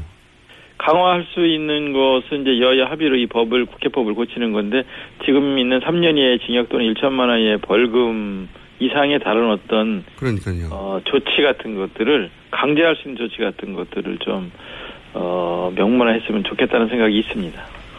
뭐 그게 안 되다 보니까 사실은 이미 수감돼 있는 수감돼 있는 최순실 씨 혹은 장시호 씨 이분은 어디 가 있는 것도 아니고 숨어 있는 것도 아니고 수감돼 있는데도 결국은 국회가 못 불러지지 않았습니까? 어, 끝까지 변호인을 통해서, 어, 그, 출석하지 않겠다라고 하면, 이제, 에, 법무부나 검찰의 협조를 얻어서 강제 구인을 해야 하는데, 에, 또 이것 역시 한계는 있지요.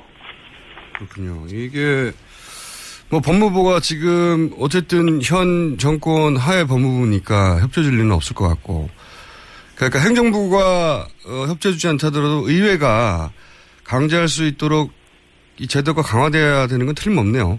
네, 그렇습니다. 알겠습니다. 다만 이제 차은태, 김종 나오지 않을 것으로 예상했던 증인들이 나오겠다고 하고 김기춘도 나오겠다고 하니까 네. 어, 나온 증인들을 대상으로 일단 어, 청문회를 진행을 하면서 동시에 나오지 않고 있는 핵심 최순실을 불러내는 방법을 어, 위원장이 어떻게든 강구해 보겠다 마지막까지 에, 여러 가지 방법을 동원해 보겠다라고 하고 있어서 네. 어, 일단 어, 다 포기하고 있는 건 아닙니다 아직. 그렇군요. 최순실 청문회인데 최순실이 없는 말이 안 되는 거니까요. 예. 네. 최소한 최순실 씨 정도는 나와야 나라를 이지용으로 만든 어, 그 가장 큰 책임이 최순실, 박근혜 두 사람한테 있고 특히 지금 최순실에 대해서 국민들이 갖고 있는 많은 의혹들이 있기 때문에 최순실이 꼭 나와야 되는데 버티고 있습니다. 지금. 그렇군요.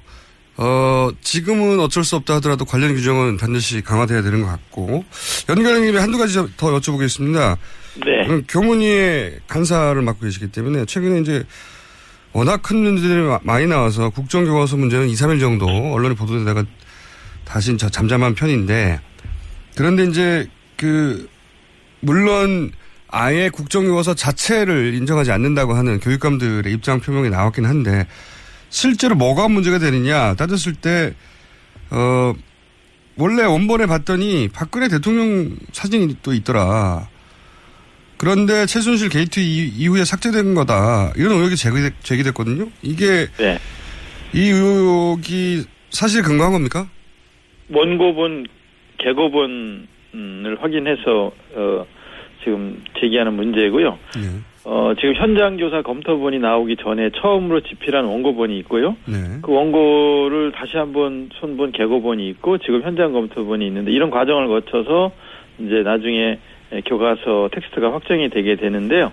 어, 이, 이 처음 집필했던 필자들의 원고본, 음, 개고본에 보면은, 어, 이런 사진들이 실려 있거든요. 그러니까 박근혜 교과서라고 하는 이유가 이런 데 있는 거고, 박정희를 위한 박근혜 교과서다. 아, 또는, 어, 어, 이거는 정말, 어, 박정희 교과서다. 이렇게 말을 하는 거가, 어, 사진뿐만 아니라 분량에 있어서도 전체적으로 400페이지에서 315페이지로 줄었는데도 현대사 부- 분량이 줄지 않은 것은 박정희 대통령 기술 부분이 많이 늘어나기 때문이고요. 어, 박정희라는 이름이 23번 정도 언급이 됩니다.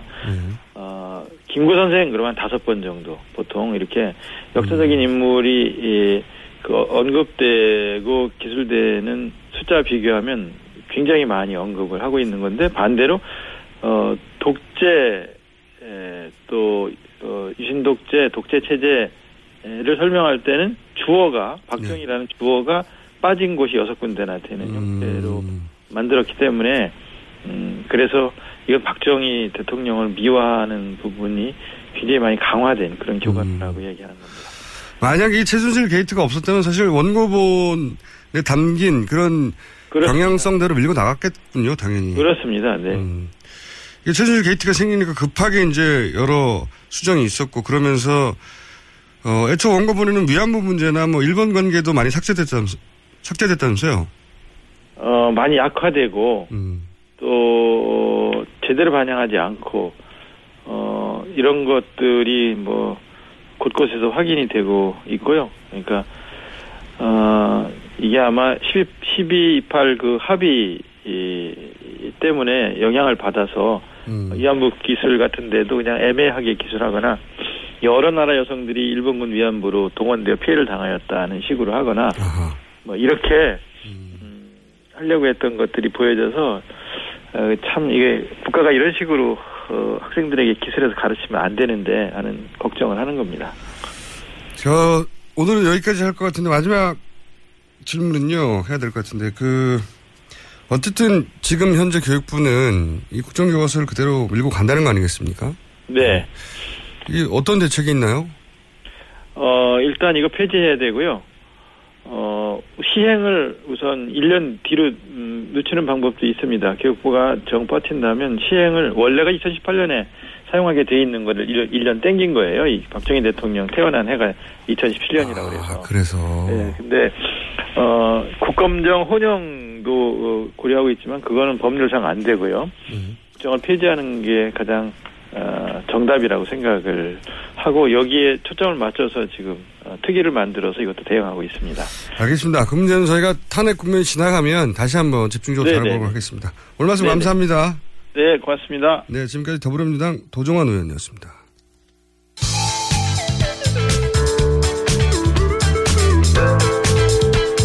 준법 정신, 편견 타파. 김호준의 뉴스 공장.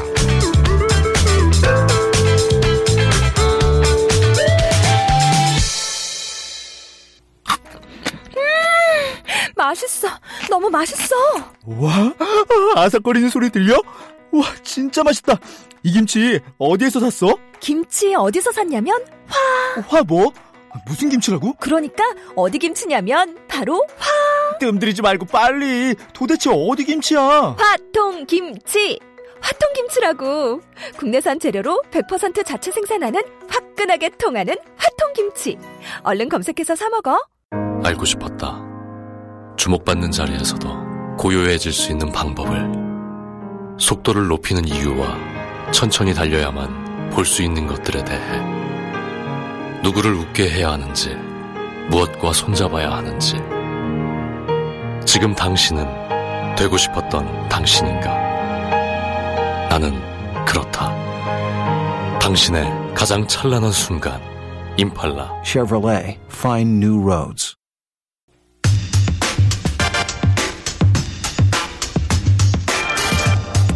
네. 법대 갑시다. 양절 변호사님 시간인데, 예, 오늘 양절 변호사님이 주인공이 아닙니다. 지금 뭐 하시고 계시냐면, 어, 하영 기자하고 저희가 2부에서 특종 얘기하다가 시간이 부족해서 끊겼어요. 어, 근데 이제 이미 코너들이 다 세팅되어 있었기 때문에 시간이 없어서 별로 안 중요한 양절 변호사님 시간에. 언제나 악마라면서요. 일단 인사하시고 안녕하십니까. 네, 안녕하십니까. 네, 양질 변호사님 뭘 하고 계시냐면 지금 휴대폰으로 사람들이 하도 하영 기자의 머리를 궁금해해서 휴대폰으로 페이스북 라이브 방송을 하고 있습니다. 지금 현재 생중계되고 있어요. 보이는 라디오를 어 양지열 변호사님이 하영 기자의 머리를 중심으로 지금 촬영하고 있으니 인터넷에서 어 페이스북 들어가셔서 하시는 분들은 양지열 혹은 하영 이런 검색을 치시면 하영 기자의 저 비싼 머리를 확인할 수 있습니다. 자, 제가 최초로 시도하는 건데 네.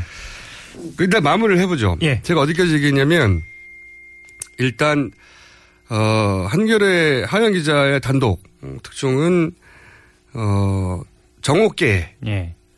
정옥계의 미용사 연락을 받고 달려갔고 네. 대략 1시간 남짓한 시간에 도착을 했고 네. 그런데 좀 대기하라고 해서 네.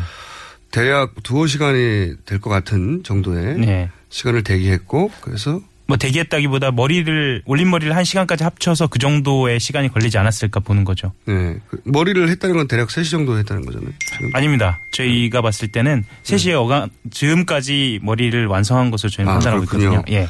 그래서 가서 약간 대기하다가 90여 분 정도 네. 소요되어 머리를 했다. 그래서 처음으로 7시간 중에 누구와 함께 있었는지가 밝혀졌다. 예, 누구와 함께 90분 정도 있었는지. 무엇을 했는지. 예. 예. 근데 여기서 이제 어 연락을 받고 달려갔는데 좀 기다렸다. 예. 예. 그러면 청와대 내에 없었나? 아니면 청와대 내에 있는데 문서를 읽느라 바빴나? 뭐 이런 얘기도 했었고. 그런데 이제 SBS가 이어서 또 특종을 하나 했습니다. 예. SBS 취재를 어 사실이라고 전제하고 네. 얘기를 하자면 오전에 머리를 한 번 더 했고 예. 네. 그리고 두 번째, 어, 한결의 특종은, 화영 기자의 특종은 그, 그 SBS 보도가 사실한 전제하에서는 두 번째 머리를 하는 것이고. 예. 여기서 추가적으로 나온 것이 그 머리가, 어, 대책본으로, 다- 대책본부의 작업복을 입고 달려가야 예. 하는 상황이었기 때문에 약간 일부러 흐트러뜨렸다. 일종의 맞춤형 올림머리. 그렇죠. 예. 너무 깔끔하면 상황에 맞지 않아서 그렇게 연출하였다. 네. 여기까지예요. 네. 근데 저희가 제보받은 것 중에 하나는 계속해서 없었을 수도 있는 가능성에 대해서 모색해보자라고 네. 하다가 나온 아이디어 중에 하나가 헬기로 가면 이 이동 시간들이 대단히 단축되니까 네. 그 청와대 내에 있지 않은 가능성은 헬기를 이용하면 그 확인하면 훨씬 구체적이 된다. 이런데 이제 방송을 듣고 제보가 왔어요. 예. 인근에 사시는 분인데 자기가 알 자기가 듣기로 네. 네, 자기가 듣기로는 어, 한 달에 한두 번 정도 헬기가 뜨는데 당일날 헬기가 뜬 걸로 기억한다. 우리가 어떻게 아느냐? 되물었죠. 그랬더니 당연히 이제 세월호 중계를 생중계를 뭐 전국이 다 봤으니까 보고 있었고 근데 헬기가 뜨길래 평상시하고는 다르게 기억 날짜를 기억하는 이유가 뭐냐면 아 지금 사태가 저렇게 돼서 팽목항으로 가는구나. 아, 행복 달려가는구나 이렇게 생각을 했대요. 잘 그래서 기억이 나는 거다. 그 헬기하고 연결해서 그런 다음에 이제 그런데 본인이 생각하기에 팽목항으로 갔다면 시간이 꽤 걸렸어야 그렇죠. 될것 같고 그랬을 것 같은데 헬기가 생각보다 훨씬 이른 시간에 돌아왔다. 네. 본인이 기억하기에는 뭐 서, 서너 시간 네. 이 정도. 물론 이거 다 기억입니다. 기억인데 저희가 주목한 부분은 뭐냐면 어 헷갈리지 않았을 거라고 생각하는 주목하는 부분은 두세 시간 만에 돌아왔다든가 이거는 저희가 확인할 수 없지만 두 번을 들었대요. 갔다 갔다. 예. 두 번을 들었다 하나 하고 또 하나는 TV를 보고 있는데 갔기 때문에 팽목항으로 가는구나 생각했다는 거. 네. 요 기억은 사실은 굉장히 구체적이란 말이죠. 예. 예, 시간이 지나도 시간이나 뭐 다른 건 잊어버려도 이렇게 연관해서 했던 기억이라 아, 상당히 구체적이다 이렇게 생각했는데 이걸 다 합쳐보죠. 그러면 어떤 시나리오가 가능할까요? 물론 그 헬기에 안 탔을 수도 있고요. 그 기억이 잘못됐을 수도 있습니다. 합쳐보면 근데 이런 시나리오 가능하지 않습니까? 어, 오전에 머리를 하고 잠시 어디를 가셨다가 사고가 나가지고 이제 뭐 연락이 오고 네. 계속 전화가 오고 계속 전화를 했겠죠. 당연히. 네. 예, 급하다고 전화를 하니까 일단 미용실에 연락해서 그러면 먼저 가 있어라 하고 헬기를 타고 돌아온 시간이 대기하는 시간이었고 도착해서는 아무래도 이제 대책본부에 가야 되니 머리를 평소하고 좀 다르게 약간 흐트러트려 다오 이렇게 생각할까요? 제가 오전 상황에 대해서는 그 확정적으로 말씀드리긴 좀 네. 어려울 것 같습니다. 부분이니까. 예, 예, 예. 예. 근데 오후 부분에 있어서는 어 어쨌거나 아, 그, 그 시간 동안, 음. 그한 시간 반의 시간 동안 어, 머리를 한 것은 분명하니까, 네. 음, 뭐, 오전 상황과는 좀 다른 태도였다. 라고 정도는 저희도 판단할 수는 있을 것 같습니다. 그러니까 오전 상황이 어땠던 간에 오후에는 외부 일정을 나가려고 했다. 그게 음. 오전에 외부에 나가다가 들어왔거나 아니면 오- 어, 관저에 있었거나 뭐 그거는 좀 지난주인가요? 지난주인가요? 저기 진행자하고 같이 토론했던 것처럼 그건 견해가 아직도 좀 갈릴 것 같습니다. 그러니까 관내에 있었을 수도 있고요. 네. 그리고 나갔을 수도 있고 두 가지 가능성이 다 가능한 거죠. 예. 네. 그러니까 그 지금 음 물론 청와대에서 예, 네. 예. 청와대에서는 머리를 한 건 맞지만 부인할 수 없죠 이제는. 예. 맞지만 그것도 말한 적이 없어 이때까지는. 네. 그 시간 동안 다 계속 보고받았다는 얘기만 했지 미용사가 와서 시간을 20, 20분이라고 이제 했거든요. 지금 청와대에서는 90분이 아니라 20분을 썼다라고 얘기를 하고 외부인의 출입이 없었다라고 이야기를 했다가 그렇죠. 어, 처음으로 지금 이 미용사의 존재를 계약직으로 어, 당연히 출입증을 갖고 들어오는 사람이다라는 표현을 쓰면서 외부인이 어, 아닌, 아닌 것처럼. 그러니까 외부인이 아닌 것처럼 이렇게 네. 표현을 하면서 이제 해명을 했습니다. 처음으로 왜냐하면 당일날 외부인도 없었고 네. 예. 다른 사람 출입이 없었다고 했다가 처음으로 이제 한겨레가 이렇게 특종을 하니까 어, 그 사람은 외부인이 아니라서 말을 안 한 것처럼 마치. 예. 그리고 그 7시간 설명할 때 그러면 예를 들어서 뭐 대통령이 당연히 외출 전에 치장을 해야 되니까 예. 뭐한 2, 30분은 걸렸다. 이것도 해명이 없었거든요. 그래서 저는 이제 그 미국이나 유럽 기준으로 뭘 하자는 걸 별로 좋아하진 않는데 사실 오바마 대통령 기준으로 한다고 하면 거기는 분단위 공개를 하거든요. 일본도 그래요. 예, 네. 뭐 일본도 마찬가지고요. 그래서 이번 기회에 그러면 20분 동안 그 머리를 했다라고 하면 분단위로 쪽에서 어떻게 동선을 짰는지를 완벽하게 공개를 하자 이렇게 의견을 내는 것도 좋, 좋을 것 같습니다. 왜냐하면 대통령의 업무 시간은 사생활이 아니에요. 그렇죠. 자꾸 뭐 여성의 사생활 어쩌고 하는데 이거는 왜 다른 나라에서 웬만한 정상적인 국가들에서 분 단위로 공개를 하냐면 대통령의 그 근무 시간은 모든 국민이 알 권리가 있는 겁니다. 예. 사생활이 아니에요, 지금. 그러니까 1분 단위로 공개하는 거거든요. 예, 그래서 보안 손님이라든가 이제 최근에 드러난 음, 그런 단어들, 그러니까 굉장히 낯설었던 단어들이 보안 있지 않습니까? 예, 예, 네. 예. 이런 음, 존재라든지 이런 것들을 예를 들면 당연한 이야기인데요. 주출입문 포함해서 관저 출입문, 관저부에 있는 출입, 출입 기록까지 그리고 남, CCTV는 정말 남아 있는지 포렌식은 가능한지까지 꼼꼼히 꼼꼼히 좀 따져볼 필요가 있을 것 같습니다. 완전히 삭제했죠. 그렇다고 저도 생각은 예, 하고 있습니다. 2년이 지나고 이렇게 큰 예. 문제인데. 예. 다만 이제 추정할 거리가 점점점 구체적으로 추정할 거리가 늘어나고 있고. 예. 저는 그 물론 이건 순전히 개인적인 추론이지만 지금까지 나왔던 여러 가지 조각 정보를 따져보자면 외출했을 가능성이 높다라고 생각이 들고 그 중에 한 가능성 있는 목적지 중에 하나가 처음 병원일 수도 있다라고 생각하는 것이 저희가 또 하나의 제보를 받은 게 있어요. 이것도 물론 기억에 의존하는 거기 때문에 확정할 수는 없습니다. 근데 대통령이 보통 등장하면 그 주변에 전파를 차단해서 통, 통화가 안 된단 말이죠. 네.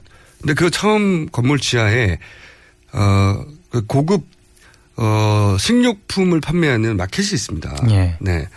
마트가 있어요. 그 마트를 자주 드나드는 분의 제보예요.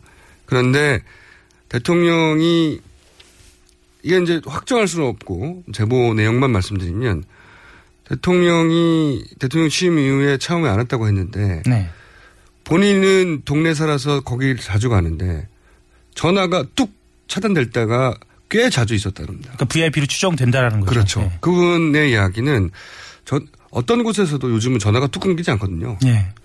근데 이분은 그 지하에 드나들 때 뚝 전화 끊 아무것도 안 되는 완전한 차단이 일어나고 그러면 아 왔나 보다 VIP가 이렇게 생각했던 기억이 대단히 많대요. 몇 회인지도 기억하지 않고 4월 16일 날 됐는지도 기억할 수 없지만 처음에 대통령 취임 이후에 그 전파를 차단하는 것으로 추정하건데 꽤 많이 왔었다. 이 대목도 사실은 취재 볼수 있는 대목이죠. 그렇죠. 그때 근무하는 분들한테.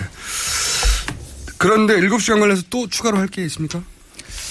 음, 일단 아까 말씀드렸던 것처럼 기록을 꼼꼼하게 예, 들여다보고 공개를 요구하는 게 이제 남아 있고요. 헬기는 아직도 안 돼요. 그 음, 지금 취재 의 과정에서 실은 이제 저희들도 이제 배- 제보들을 받았는데 어, 여러 가지 그 헬기와 관련된 자료 제목들이 제보가 왔어요. 그러니까 이런 것 자료를 찾으면 아마 있을 것이다. 뭐 헬기와 헬기 이착륙과 관련된 음, 대장이라든가 뭐 이런 것들을 왜냐하면 왜 제목이 중요하냐면 자료를 요청할 때는요 네. 자료의 정확한 명칭을 요청하지 않으면 없다고 얘기하거든요. 맞아요. 그러니까 단어 하나만 틀려도요. 비슷한 거를 찾아서 찾아주는 게 아니에요. 예. 땡땡땡 대장, 땡땡땡 명부 이렇게 돼 있을 때 명부를 대장이라고 신청하면 없다라고 그냥 해버리거든요. 그래서 그런 음, 명칭들에 대한 어떤 제보가 왔는데 그에 대한 음, 예를 들면 확인이라든가 이런 것들은 좀 더 진행해볼 생각입니다. 7 시간 좁혀져 가고 있고요. 이제 양절 변호사 한마디 하고 나가시죠, 이제. 원래 오늘 아, 죄송합니다. 탄핵 제가, 예. 절차에 관한 탄핵 절차에 관한 이야기도 하시려고 했는데 오늘 하시려고 했던 얘기 중에 꼭 해야만 하는 얘기 한 가지만 하시고, 하시고 가시죠. 계속 카메라맨 하고 있거든요. 대해서 별로 이렇게 뭐 이렇게 실력이 없었다는 분들도 계시는데 생각보다 송경식 CJ 회장의 그런 강압에 의해서 뭐 이렇게 뭐 이미경 회장이 물러나 부회장이 물러나야 됐다 이런 발언 발언들은 굉장히 중요한 부분이거든요. 음. 뭐 진보 보수를 떠나서 뭐 우리가 자유시장 경제 질서를 가지고 있는 헌법적인 원칙인데 그런 부분을 다 깼다는 것이 밝혀졌다. 그리고 오늘 청문회도 기대가 된다. 이런 정도 말씀드리겠습니다. 그러면 그것이 실제 특검에서 좀 더 구체화돼서 어떤 어, 혐의나 제목으로 결론 져질까요? 결정적으로 그것 자체가 강요에 해당한다고 보여질 소지가 크죠. 뭐 어떤 의무도 없는 일을 하도록 한 것이기 때문에. 음. 어제 나온 것만 가지고 뇌물죄를 적용하기는 어렵죠 아직은. 아직은 그런데요. 대통령이 독대를 하는 과정이 있었고 분명히 그 이후에 또 실행을 했던 부분들이 있지 않습니까? 정부도 기관들도 그렇고 기업들도 그랬고 어제 이재용 부회장 같은 경우도 문화와 스포츠 부분에 지원을 해달라는 것은 밝혔기 때문에 그런 부분들은 어느 정도 특검의 수사에 참고가 될 겁니다. 그러니까 대가성이라는 걸 본인들이 인정하지 않더라도 명확하게 대가성으로 인정할 만한 구체적인 정황들이 존재하면 그걸로 적용할 수 있는 거죠. 법원에서는 그렇게 대법원이 보고 있어요. 왜냐하면 대가 관계를 본인들이 인정하는 경우는 사실 없기 때문에 없죠. 예, 그런 부분은 추가 수사를 할 겁니다. 알겠습니다. 양절 변호사 1분 정도 했고요. 이 정도면 뭐 충분합니다. 자, 두 분 감사하고요. 한 번에 나가 주십시오. 지금까지 하영 기자 그리고 악마 변호사인데 오늘은 카메라맨을 한 양지열 변호사였고요. 어, 하영 기자 머리를 확인하시려면 양지열 변호사의 주십시오. 동영상으로 올라가 있습니다.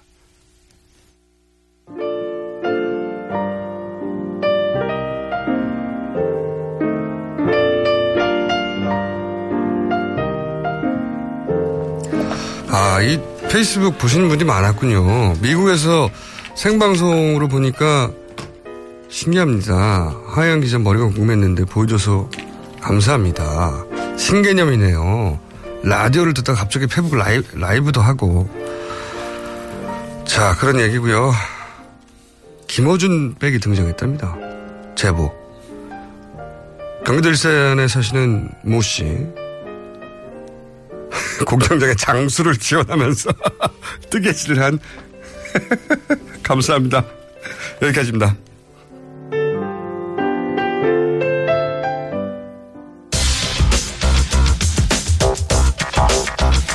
자, 원래 이 과학하고 앉아있는 코너는 이런 코너가 아니었어요. 이런 네. 코너가 아니고 굉장히 그 과학적인 음?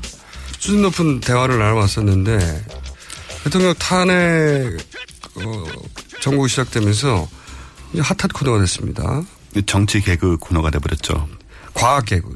부담이 굉장히 큽니다, 이제. 원정우 씨 나오셨습니다. 안녕하세요. 안녕하세요. 네. 빵빵 몇 가지 터트려 주셨는데.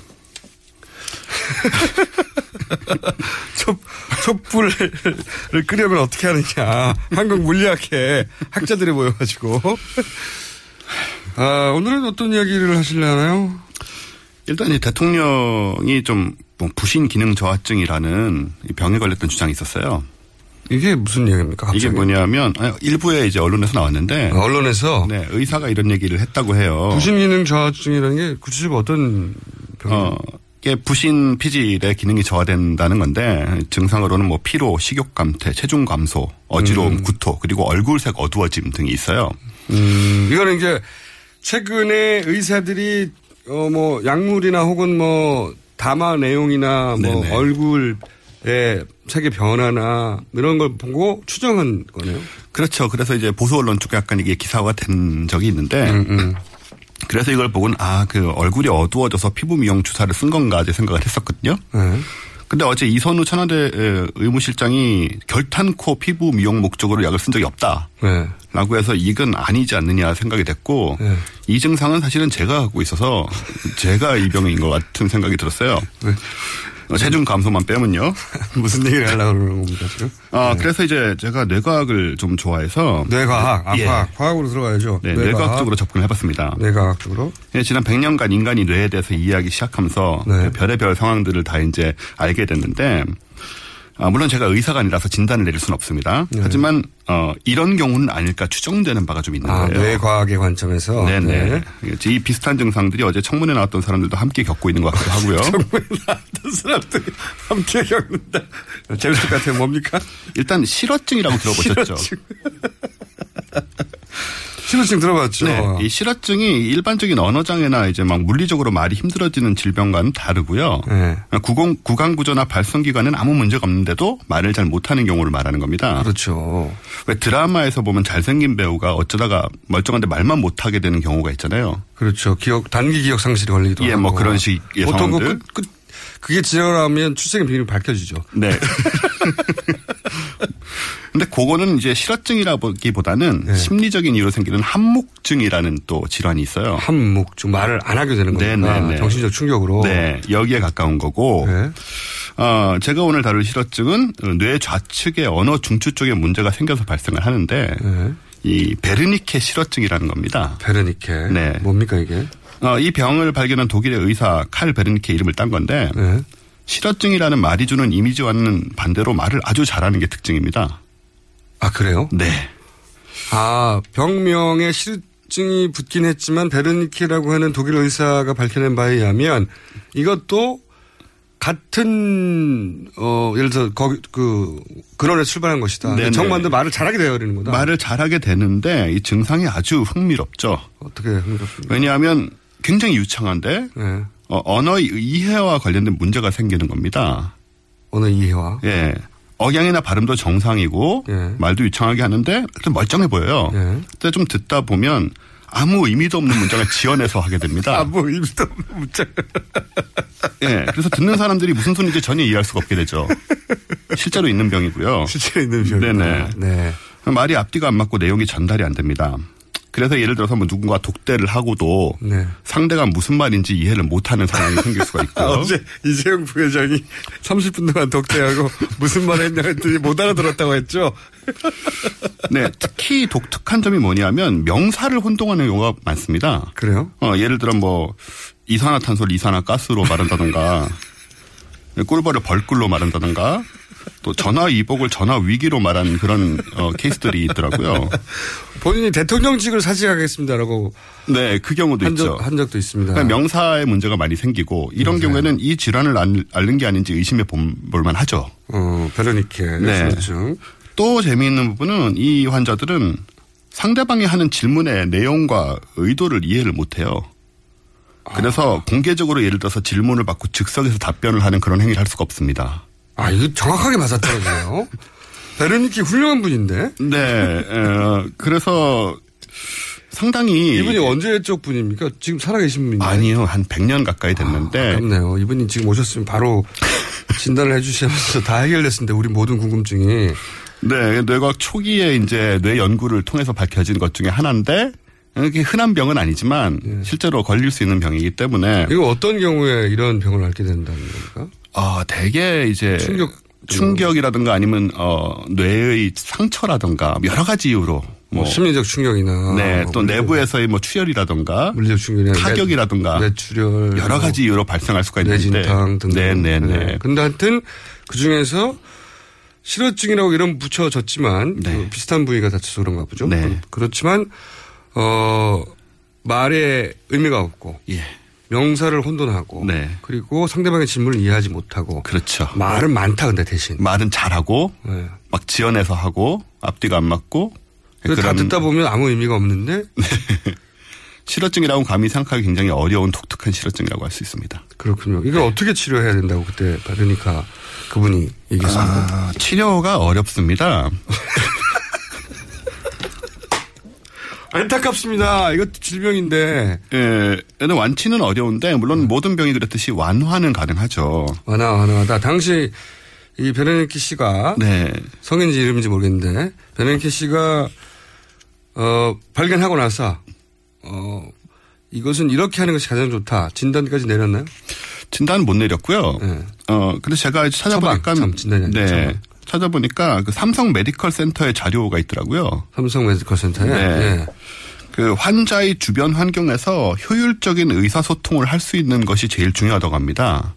주변에서 의사소통을 네. 하도록 하는 게 근데 이 소통 문제가 있으셨잖아요. 네. 그래서 그런 게 잘 이루어지지 않았기 때문에 병세가 더 악화된 경우가 아닌가. 아, 문고리 3인방 잘못했네요. 네. 그래서 이제 이런 부분들이 잘 모르시고 네.